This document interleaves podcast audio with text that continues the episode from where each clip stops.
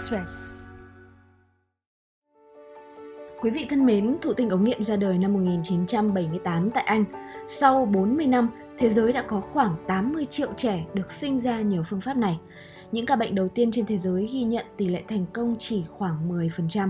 Con số này tăng theo thời gian và ngày càng khả quan. Hiện có trên 40% các cặp đôi thụ tinh ống nghiệm có thể có con – Vậy tỷ lệ thành công của việc thực hiện phương pháp này tại Việt Nam so với các nước trên thế giới có sự chênh lệch hay không? Tỷ lệ thành công bị ảnh hưởng bởi yếu tố gì? Ngoài ra thì thụ tinh ống nghiệm có để lại rủi ro hay là biến chứng gì hay không?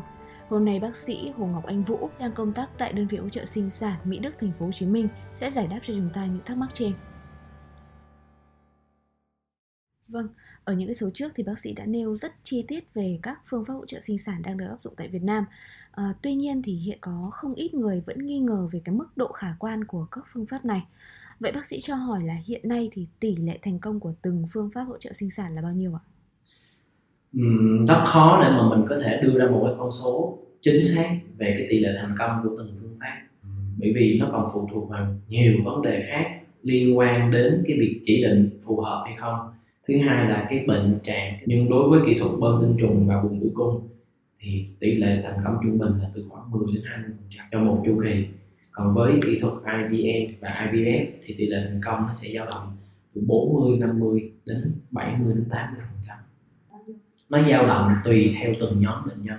Ví dụ như đối với cái nhóm bệnh nhân mà trẻ tuổi có tiên lượng tốt, thì tỷ lệ thai nó có thể từ 40 50 60 70 hoặc là chỉ là 80 phần trăm tuy nhiên đối với nhóm bệnh nhân lớn tuổi hay giảm dự trữ nguồn giống chẳng hạn, thì tỷ lệ có thai cao nhất cũng chỉ khoảng 20 phần trăm.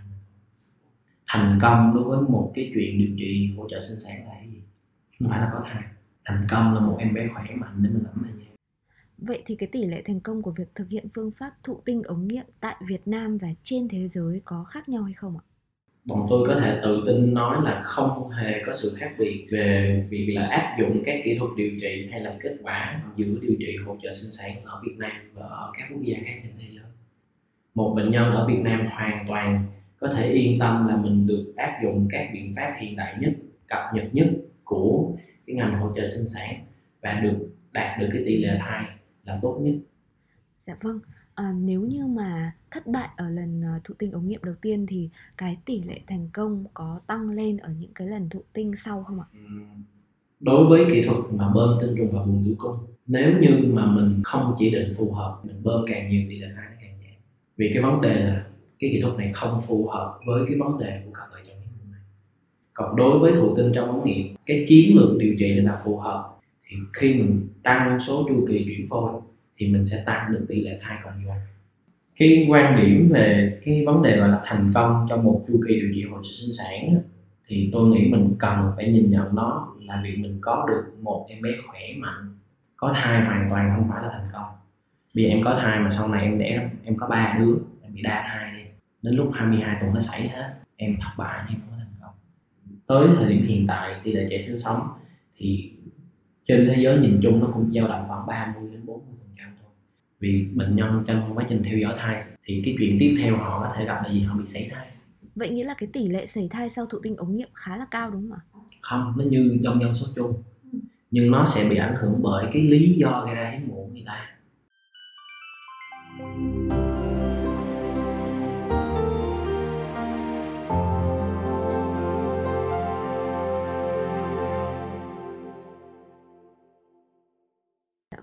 ngoài ra thì à, thụ tinh ống nghiệm có để lại rủi ro hay là biến chứng gì hay không? Các biến chứng liên quan đến quá trình điều trị hỗ trợ sinh sản là có, dạ. nhưng nó ở mức rất là thấp.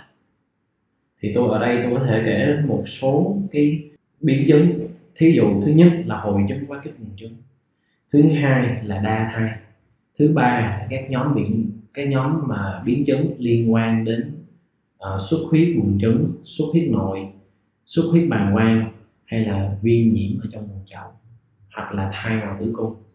Riêng cái vấn đề về thai ngoài tử cung á, thì tỷ lệ mà bị thai ngoài tử cung đối với điều trị hỗ trợ sinh sản hay ở đây điều trị thụ tinh hiện là có.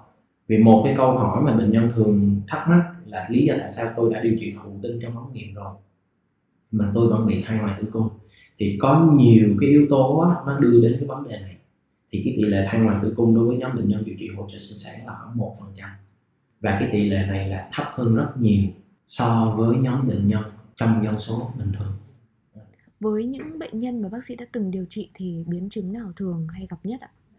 Uhm, cái biến chứng mà nguy hiểm và hay gặp nhất đối với bệnh nhân điều trị thụ tinh chống nghiệm là hội chứng rối tích buồng trứng và thứ hai là đa thai. Thì hiện giờ đã có những cái chiến lược rất là rõ ràng để bọn tôi có thể giảm được tối đa cái nguy cơ hội chứng quá kích buồng trứng cho bệnh nhân là mình có thể sử dụng cái kỹ thuật nuôi trứng non IVM thì đối với kỹ thuật IVM mình có thể loại trừ được hoàn toàn nguy cơ quá kích buồng trứng. Vâng, à, tôi có một cái thắc mắc là um, đối với những cái cặp đôi hiếm muộn khi mà họ đi điều trị thì uh, việc họ có con đã là rất đáng mừng rồi. Vậy nên tôi nghĩ là cái tâm lý của họ khi mà điều trị và mang đa thai thì có lẽ là họ còn mừng hơn. Tuy nhiên như bác sĩ vừa giải thích thì đa thai lại được liệt kê vào cái nhóm rủi ro. Vậy thực chất là việc mang đa thai nên lo hay là nên mừng ạ? Đây cũng là một trong những cái vấn đề mà tôi gặp thường ngày trong cái quá trình mà điều trị. Thì trước tiên mình phải mừng. Mừng là vì bệnh nhân đã đạt được cái ước nguyện là có thai. Nhưng cái mừng này một phần, còn thật sự là bọn tôi lo đến chín phần. Lo lắng là liệu cái sức khỏe người phụ nữ này có thể đảm bảo đủ để mà dưỡng thai cho tới ngày mà em bé nó đủ tháng để cho đời hay không?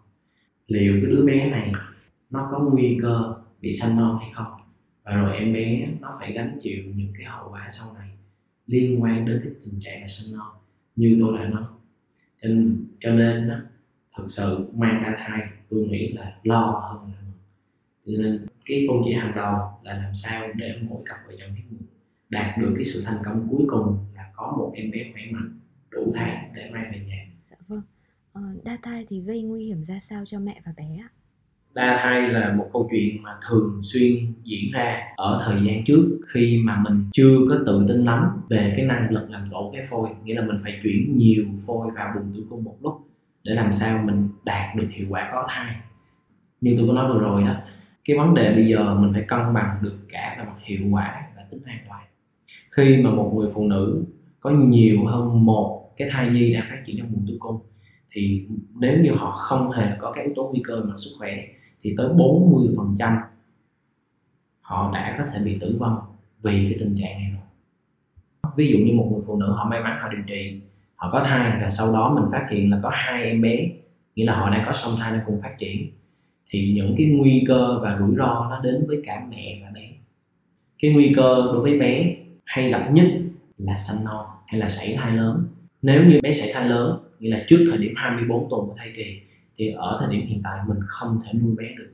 Điều đó có nghĩa là mình sẽ mất bé. Còn nếu như mà đa thai từ thời điểm 27 28 tuần trở đi, thì ở thời điểm hiện tại mình có thể nuôi bé được. Tuy nhiên, bé nó sẽ có những nguy cơ rất lớn về các bất thường liên quan đến cái chức năng của phổi, về mắt, về bộ não, và bé có nguy cơ cao hơn cho các bất thường sau này đó là đối với một cái em bé mà trong một cái thai kỳ đa thai không may sinh non thì có thể gặp rủi ro như vậy.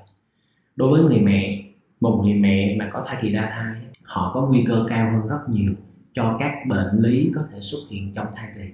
Thí dụ như các rối loạn tăng huyết áp thai kỳ, như là tăng huyết áp thai kỳ, tiền sản dật thậm chí là sản dật là những cái bệnh lý nội khoa khá là nguy hiểm, nó có thể ảnh hưởng đến tính mạng của người phụ nữ. Ngoài ra khi mà một người phụ nữ họ có mang nhiều hơn một thai nhi ở trong cái buồng tử cung của mình, thì cái nguy cơ bị các vấn đề bất thường liên quan đến quá trình sanh nở này cũng cao hơn. Ví dụ như là nguy cơ băng huyết sau sanh, vì cái buồng tử cung nó bị giãn quá mất thì đó cũng là những cái vấn đề mà bệnh nhân cần phải được biết, phải được tư vấn đầy đủ trước khi bệnh nhân đưa đến cái quyết định là có nên chuyển nhiều hơn một phôi buồng tử cung thì tại thì hiện nay trên thế giới à, tại trung tâm của chúng tôi thì có cái chiến lược, cái chính sách rất rõ ràng về số lượng phôi chuyển của buồng tử cung cho từng nhóm bệnh nhân nhất định. Và bọn tôi ưu tiên cái việc là chuyển đơn phôi chủ động, nghĩa là mỗi chu kỳ mình chỉ chuyển một phôi cho buồng tử cung thôi. Thì à, như vậy mình đã giảm được đáng kể cái nguy cơ về đa thai sau này cho cả mẹ và em bé. Thì như vậy, bọn tôi mới tối ưu hóa được cái việc là gì? Mình đạt được cái thành công sau cùng như tôi đã nói là mình có một em bé nhưng khỏe mạnh và đủ tháng để mình ấm lên nhà à, vâng. Bác sĩ ơi, nếu mà thụ tinh ống nghiệm không đạt kết quả như mong muốn thì việc đầu tiên người bệnh cần làm là gì ạ? Ừ, tôi nghĩ đầu tiên là phải chuẩn bị lại về mặt tâm lý xây dựng lại cái sức khỏe và mặt tinh thần cho mình để làm sao có đủ cái năng lượng tích cực để tiếp tục điều trị tiếp. Bệnh nhân có thể đạt được điều này bằng cách là gì tôi nghĩ đầu tiên là cởi mở và chia sẻ để nhận được cái sự hỗ trợ từ có thể là người bạn đời của mình, cũng có thể là gia đình của mình, có thể là từ người bạn thân của mình. Và dĩ nhiên là từ phía bác sĩ bọn tôi, cũng như nhân viên y tế bọn tôi. Thứ hai, cần phải tham vấn kỹ lưỡng hơn với nhân viên y tế, với bác sĩ để tìm hiểu xem cái lý do gì là lý do chủ chốt, nó gây ra tình trạng sảy thai trong cái lần điều trị từ đó mình xây dựng nên cái chiến lược điều trị phù hợp và nó có thể dự phòng được cái nguy cơ xảy ra sau này. Nhưng cái vấn đề điều trị nó sẽ trên vô cùng khó khăn khi mà bệnh nhân bỏ cuộc. Thì bọn tôi thường có nói với bệnh nhân vì đây là một cái con đường nếu như mình cố gắng bước đi, mình vượt qua những cái thử thách thì mình có thể đạt được những cái kết quả cuối cùng mong muốn. Nhưng nếu như mà bệnh nhân không cố gắng, bệnh nhân không bước đi trên cái con đường này thì mình sẽ không có gì cả cho nên cái sự khó khăn nhất sẽ đến ở thời điểm là bệnh nhân bỏ cuộc bệnh nhân không muốn tiếp tục điều trị nữa ừ. vâng. Tính tới nay, Việt Nam đã có hàng chục nghìn trẻ em ra đời bằng phương pháp thụ tinh ống nghiệm. Phương pháp này đang được thực hiện tại nhiều bệnh viện sản phụ khoa trên cả nước. Tại các thành phố lớn như Hà Nội thì có bệnh viện phụ sản Trung ương, bệnh viện Bạch Mai, thành phố Hồ Chí Minh thì có bệnh viện Từ Dũ, bệnh viện Hùng Vương, bệnh viện Mỹ Đức, vân vân. Quý thính giả có thắc mắc hay câu hỏi cần tư vấn gì liên quan tới sức khỏe sinh sản thì đừng ngần ngại gửi câu hỏi cho chương trình qua email phía dưới. Số hôm nay xin được kết thúc tại đây. Cảm ơn bác sĩ Vũ, cảm ơn quý vị đã dành thời gian cho chương trình. Hẹn gặp lại quý vị vào 20 giờ tối thứ sáu hàng tuần trên trang sức khỏe của báo điện tử VnExpress. Express.